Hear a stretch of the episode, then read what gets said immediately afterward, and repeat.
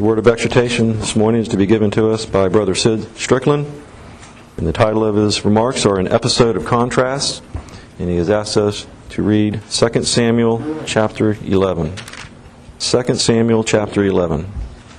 And it came to pass, after the year was expired, at the time when kings go forth to battle, that David sent Joab, all his servants with him, and all Israel.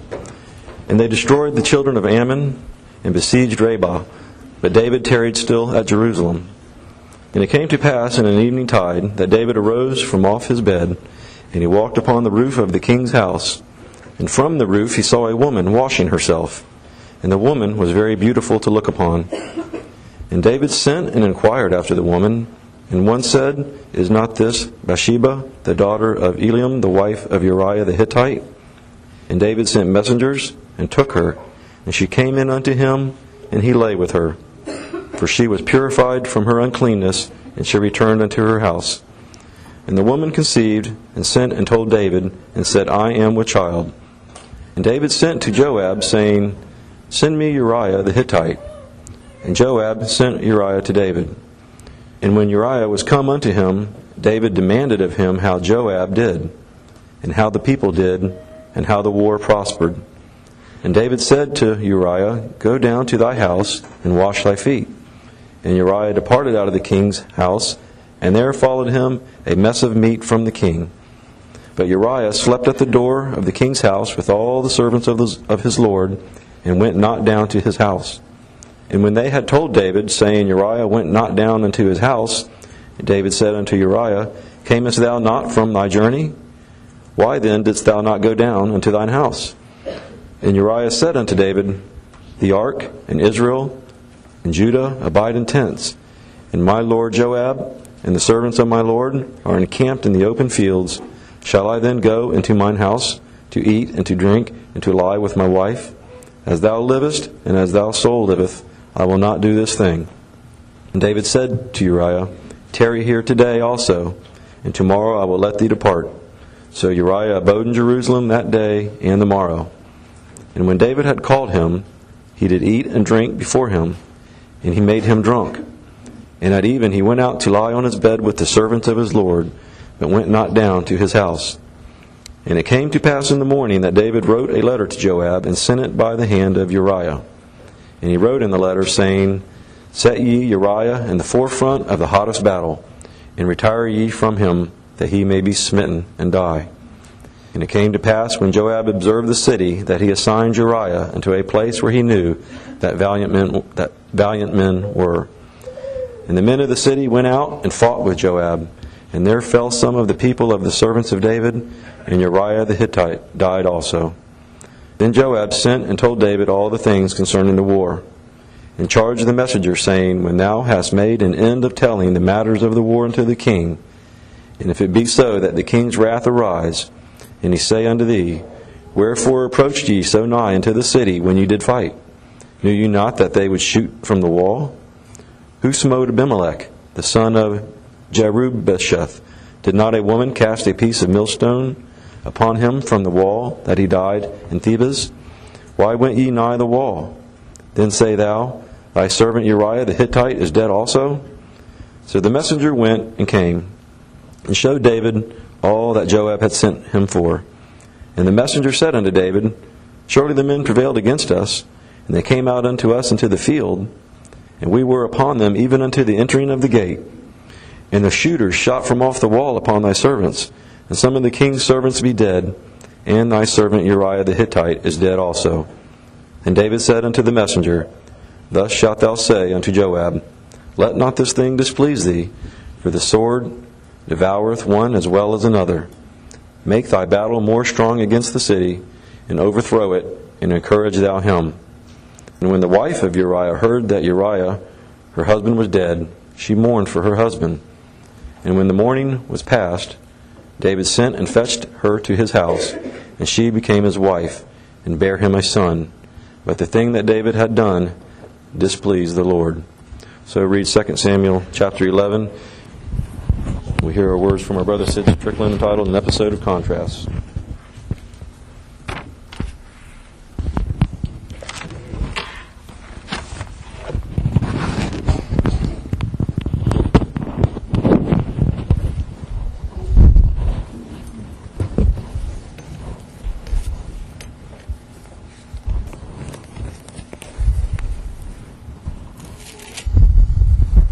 Good morning.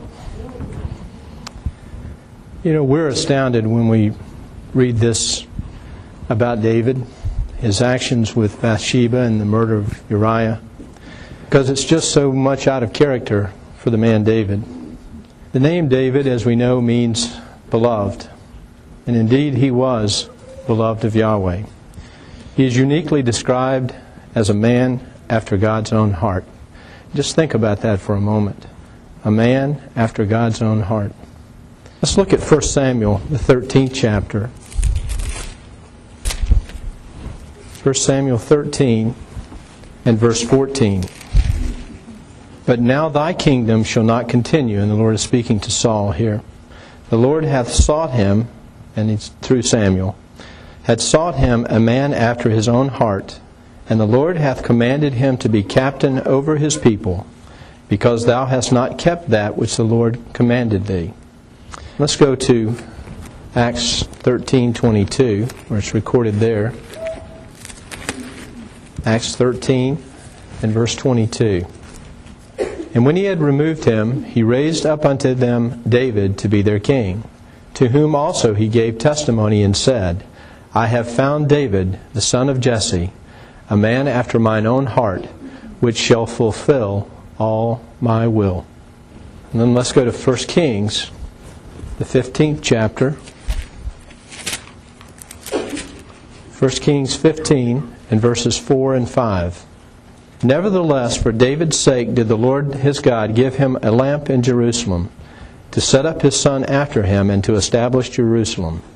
Because David did that which was right in the eyes of the Lord, and turned not aside from anything that he commanded him all the days of his life, save only in the matter of Uriah the Hittite. Adultery, lies, betrayal, murder. Sounds a bit like a modern novel, doesn't it? By no means like David. But it clearly illustrates what the flesh can cause us to do. If it could happen to a man like David, then it could readily happen to us all. Let's go to 1 Corinthians. 1 Corinthians, the 10th chapter, picking up at verse 11.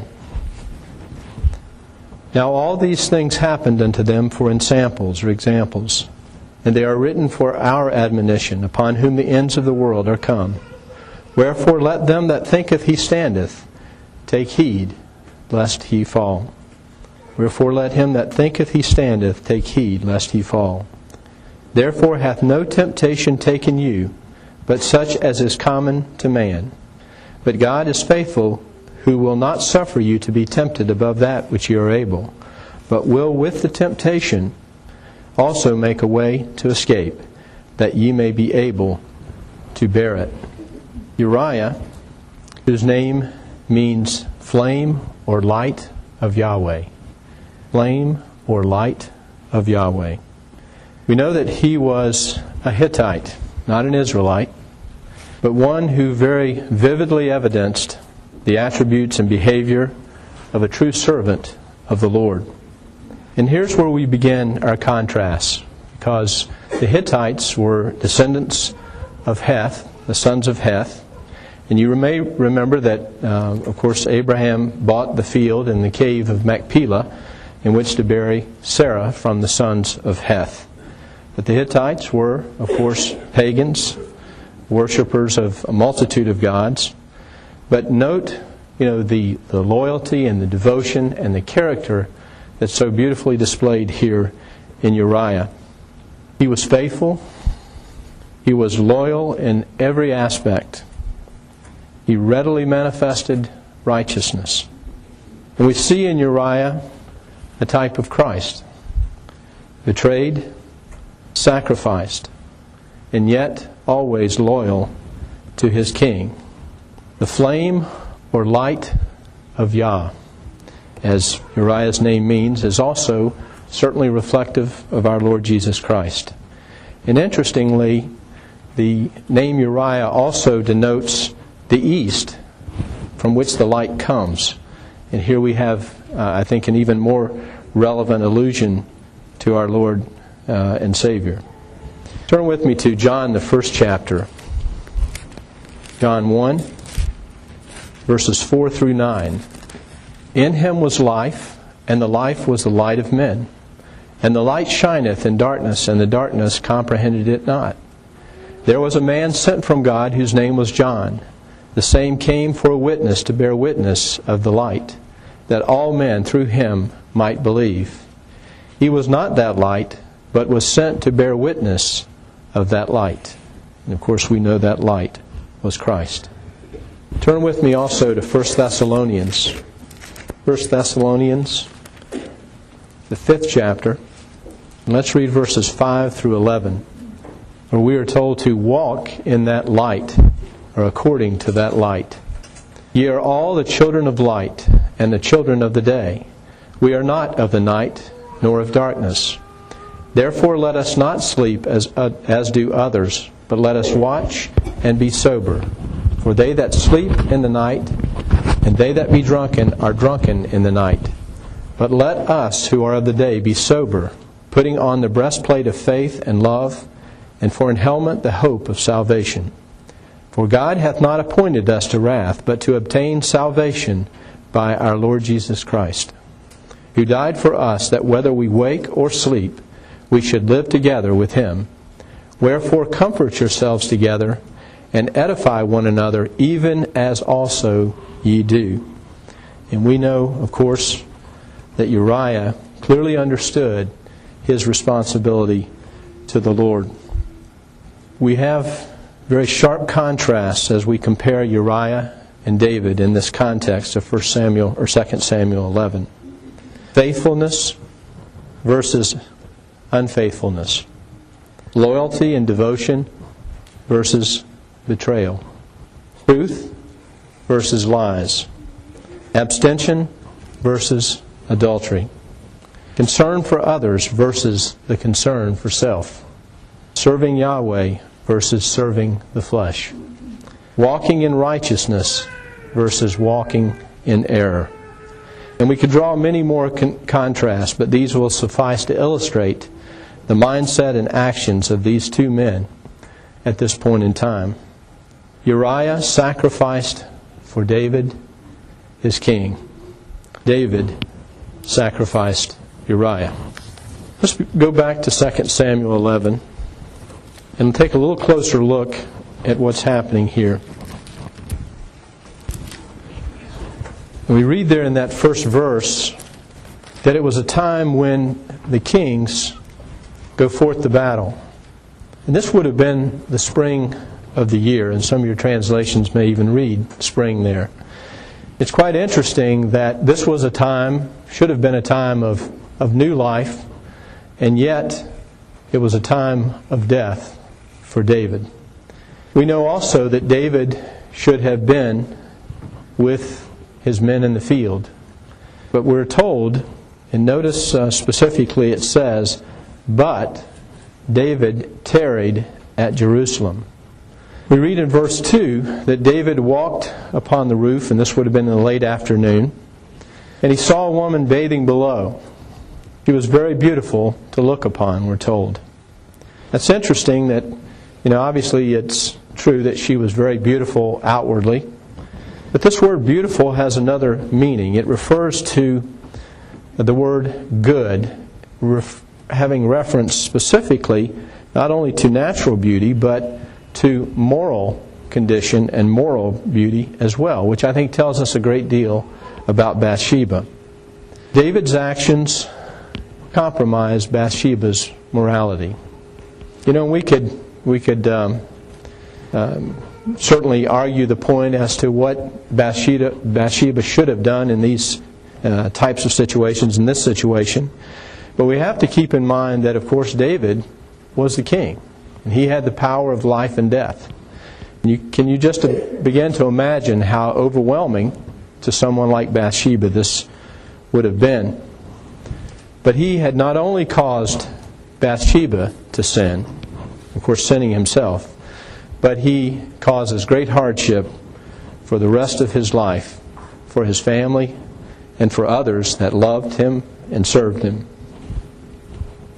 I'd like to read an excerpt from a book that the sisters are using on in the class, the monthly class in the evening, sisters class, on the women of the Bible.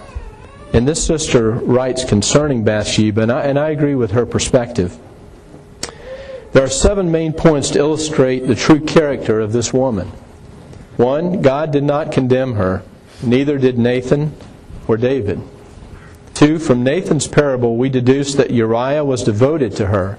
And it's sort of obvious from the context of that as well that probably Uriah was much older than Bathsheba and greatly cherished her. And you'll remember the context, and we'll touch upon it a little bit later. He raised her up as a daughter, although she was his wife, but it shows the close connection that existed there. Surely the little ewe lamb was a symbol of innocence and purity. 3, David had a strong and abiding affection for her during the rest of his life. And 4, the prophet Nathan was a loyal friend to her and her son Solomon. 5, Solomon had a great respect for his mother, and we see that demonstrated many times. And 6, of all David's wives, God chose Bathsheba to be the mother of the good and peaceable son who was to succeed David and build God's temple.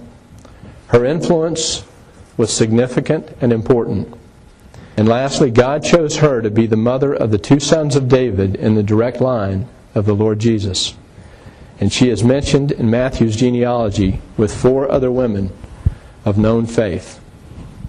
So I do believe that the character of Bathsheba was above reproach until this incident with David, which he brings upon her. Let's go to 1 John, the 2nd chapter. We read this in our Sunday school this morning, in verses that we can certainly relate to relative to the flesh.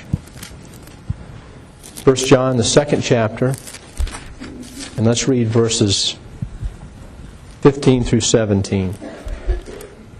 And at this point in time, David had become completely overwhelmed by the things of the flesh.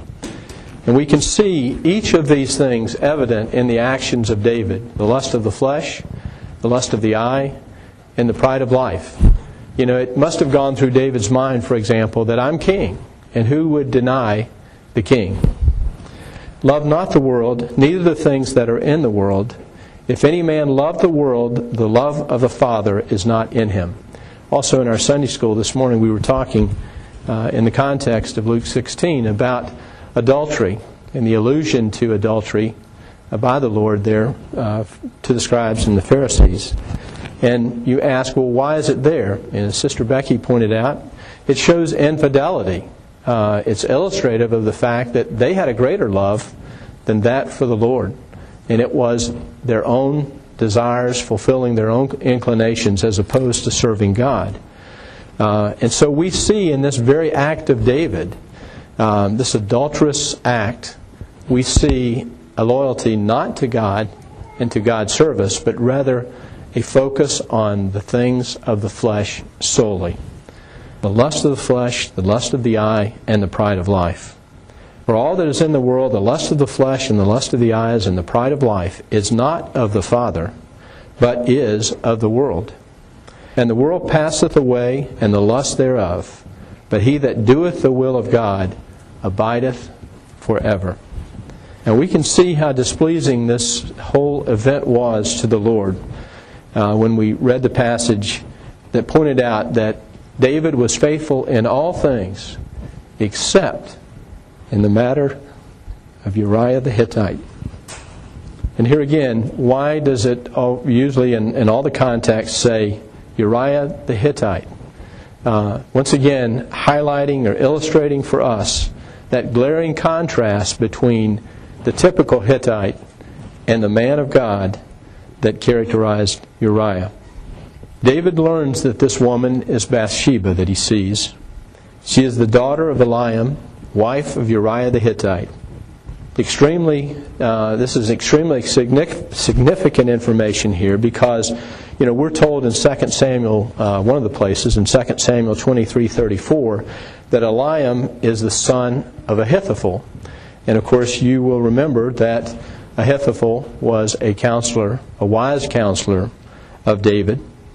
And in the matter of Absalom, he does rebel against David. And can we understand why under the circumstance? Bathsheba would have been Ahithophel's granddaughter. So we can clearly understand why Ahithophel would have had the depth of feeling that he did. And yet he was a righteous man that David caused to take this evil path. And you'll remember that David even appealed to the Lord to make the counsel of Ahithophel of naught. As a matter of fact, let's look at 2 Samuel 15. 2 Samuel 15, and let's read verse 31, I think, will be enough. And one told David, saying, Ahithophel is among the conspirators with Absalom. And David said, O Lord, I pray thee, turn the counsel of Ahithophel into foolishness. Because David knew the quality of Ahithophel's counsel. And we know that ultimately, David had an intervention, and as a result, Ahithophel's counsel was not accepted, and as a result, when he saw his counsel wasn't followed, he killed himself. So David also had that on his conscience as well. David sent messengers and took Bathsheba, and he lay with her. She conceived and sent and told David she was with child. And of course, I think Bathsheba would have clearly understood that the penalty for what she and David had done was death. Look at Leviticus, the 20th chapter. Leviticus 20 and verse 10. And the man that committeth adultery with another man's wife, even he that committeth adultery with his neighbor's wife, the adulterer and the adulteress shall surely be put to death. So it was very appropriate, would have been very appropriate for both David and Bathsheba to have been killed at this point in time. David asked Joab to send Uriah to see him. And when Uriah comes, as we learn in verse 7 of 2 Samuel 11, we see all of David's lies. He's feigning concern for Joab and the people in the field. He says he would like to know the status of the war. But all of these things are far from the mind of David. He only has one intention, and that is to get Uriah with Bathsheba so that his sin might be hidden.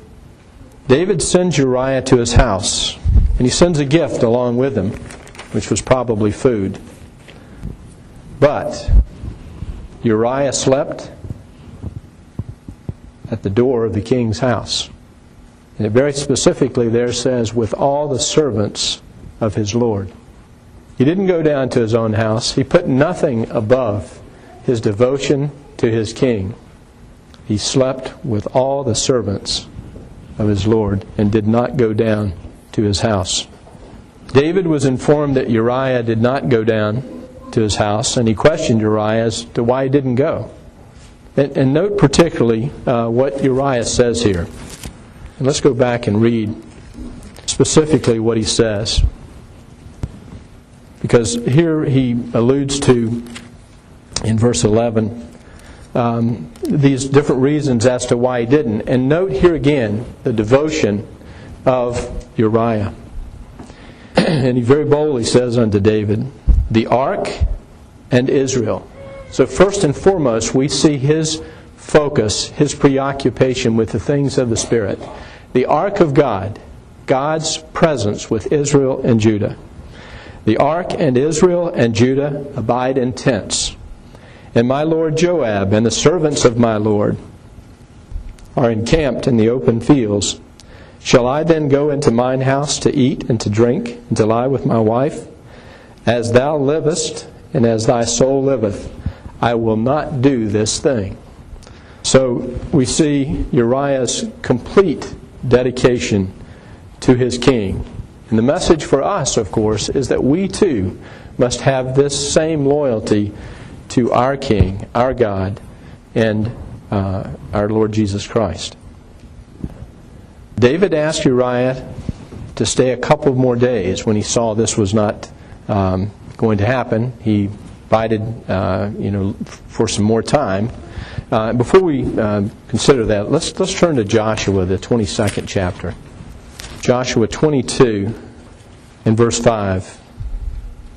But take diligent heed to do the commandments and the law, which Moses, the servant of the Lord, charged you, to love the Lord your God, and to walk in his ways, and to keep his commandments, and to cleave unto him. And certainly we see this attitude and disposition in Uriah. And to serve him with all your heart and with all your soul. And this indeed was the case with Uriah. David, during this extra time, was hoping he could get Uriah to go unto his wife, that David's sin might be hidden. But we know, of course, that we cannot hide from God in any way. And we sang in our hymn this morning, and I'll read just that first verse again of hymn 46.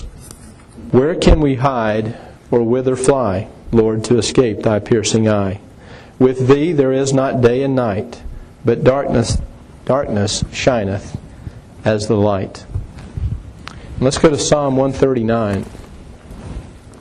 And indeed we know it's the case that we may dupe our brothers and sisters, and others may not be aware of what goes on in our lives, but we cannot fool God.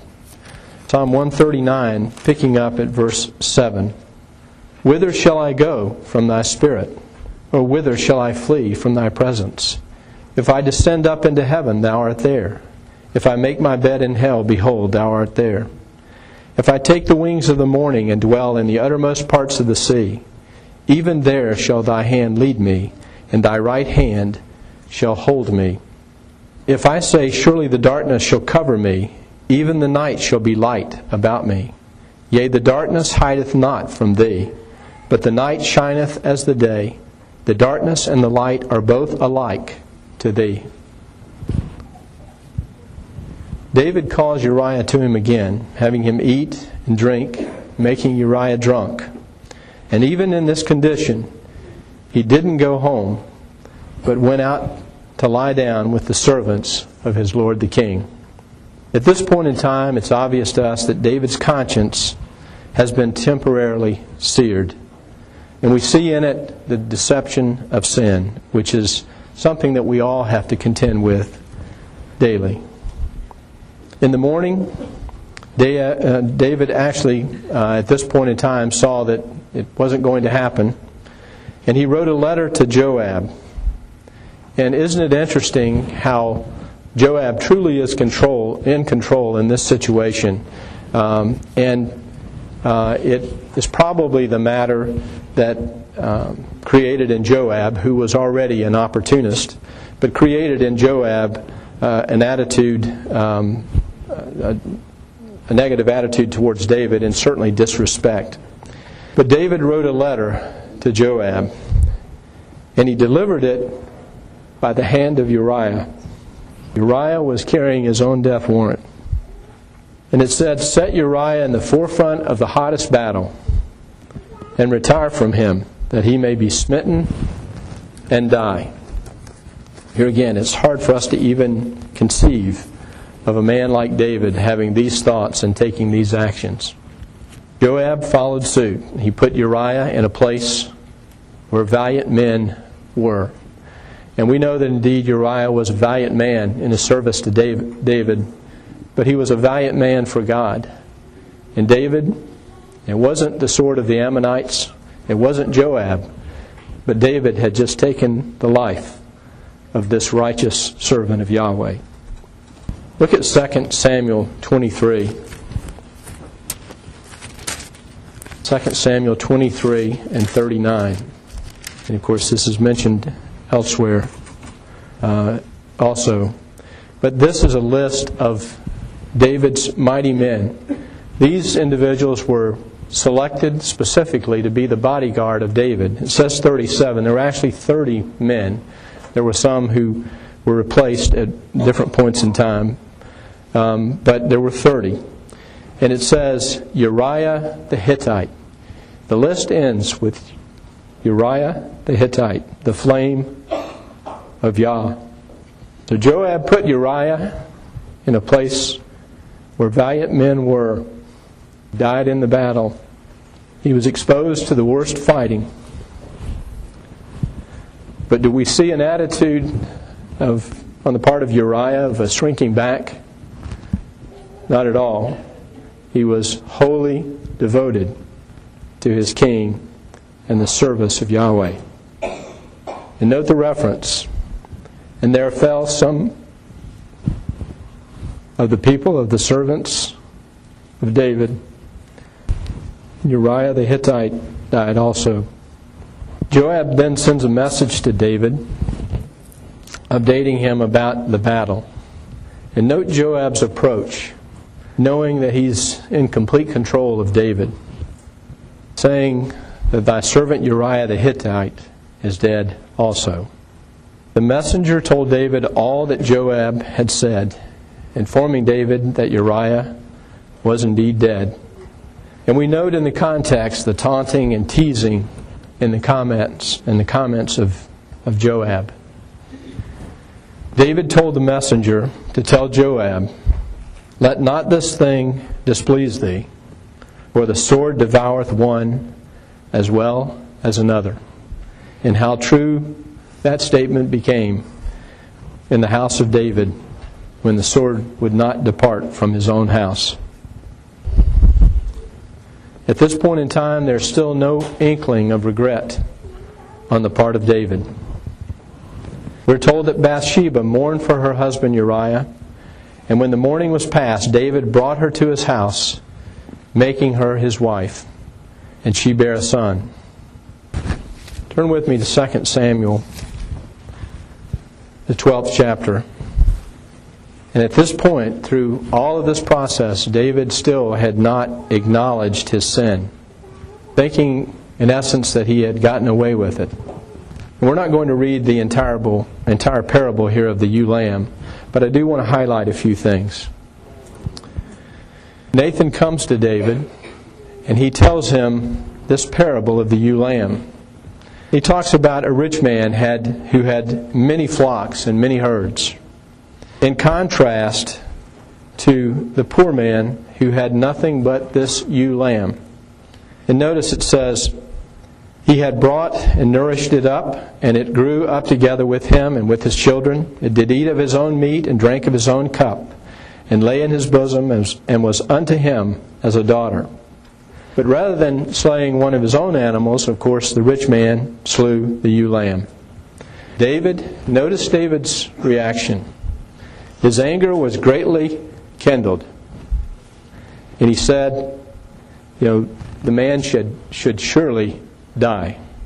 And why? Because he had no pity.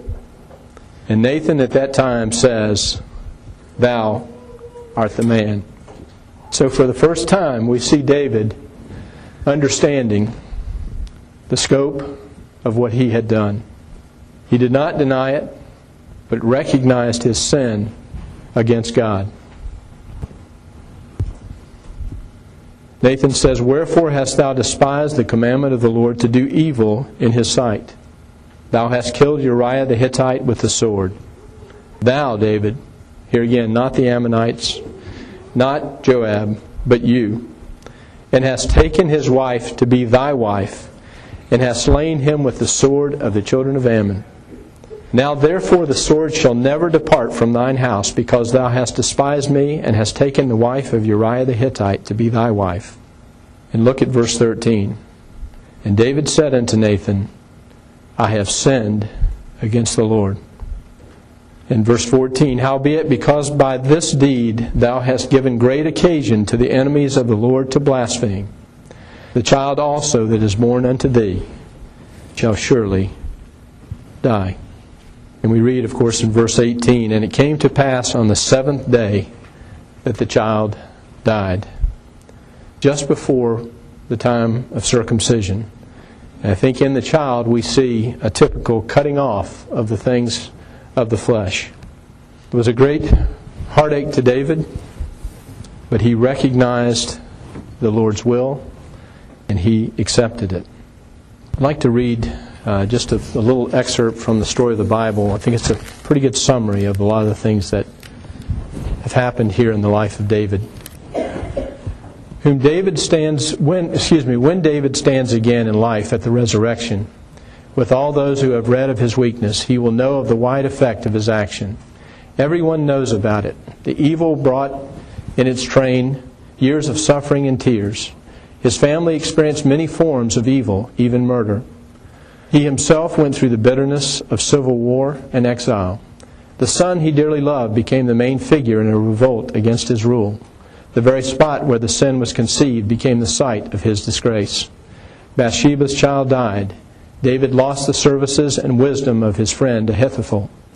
He found himself in the power of the unscrupulous Joab, and he who ruined the family life of Uriah found his own family a ruin. And if you'll turn to Psalm 51 with me. It says, "This was a psalm of David when Nathan the prophet came unto him after he had gone in to Bathsheba." And think about the sincerity with which David writes these words. "Have mercy upon me, O God, according to thy loving kindness. According unto the multitude of thy tender mercies, blot out my transgressions. Wash me thoroughly from mine iniquity, and cleanse me from my sin. For I acknowledge my transgressions, and my sin is ever before me. Against thee, thee only, have I sinned and done this evil in thy sight, that thou mightest be justified when thou speakest, and be clear when thou judgest. Behold, I was shapen in iniquity, and in sin did my mother conceive me. Behold, thou desirest truth in the inward parts, and in the hidden part thou shalt make me to know wisdom. Purge me with hyssop, and I shall be clean. Wash me, and I shall be whiter than snow. Make me to hear joy and gladness, that the bones which thou hast broken may rejoice. Hide thy face from my sins, and blot out all mine iniquities. Create in me a clean heart, O God, and renew a right spirit within me. Cast me not away from thy presence, and take not thy Holy Spirit from me. Restore unto me the joy of thy salvation, and uphold me with thy free spirit. Then will I teach transgressors thy ways, and sinners shall be converted unto thee. Deliver me from blood guiltiness," which was the murder of Uriah, "O God, thou God of my salvation. And my tongue shall sing aloud of thy righteousness. O Lord, open thou my lips, and my mouth shall show forth thy praise. For thou desirest not sacrifice, else would I give it. Thou delightest not in burnt offering. The sacrifices of God are a broken spirit, a broken and a contrite heart, O God, thou wilt not despise. Do good in thy good pleasure unto Zion. Build thou the walls of Jerusalem. Then shalt thou be pleased with the sacrifices of righteousness, with burnt offering and whole burnt offering. Then shall they offer bullocks upon thine altar." And in these last verses, David's making it very clear that his desire is for the honor of God's name and the manifestation of that name in the earth. The name Bathsheba means daughter of the oath. And that will be fulfilled and perfected in David's greater son. For as we read in Acts 2:30, "God has sworn with an oath to him," that is to David, "that of the fruit of his loins, according to the flesh, he would raise up Christ to sit upon his throne."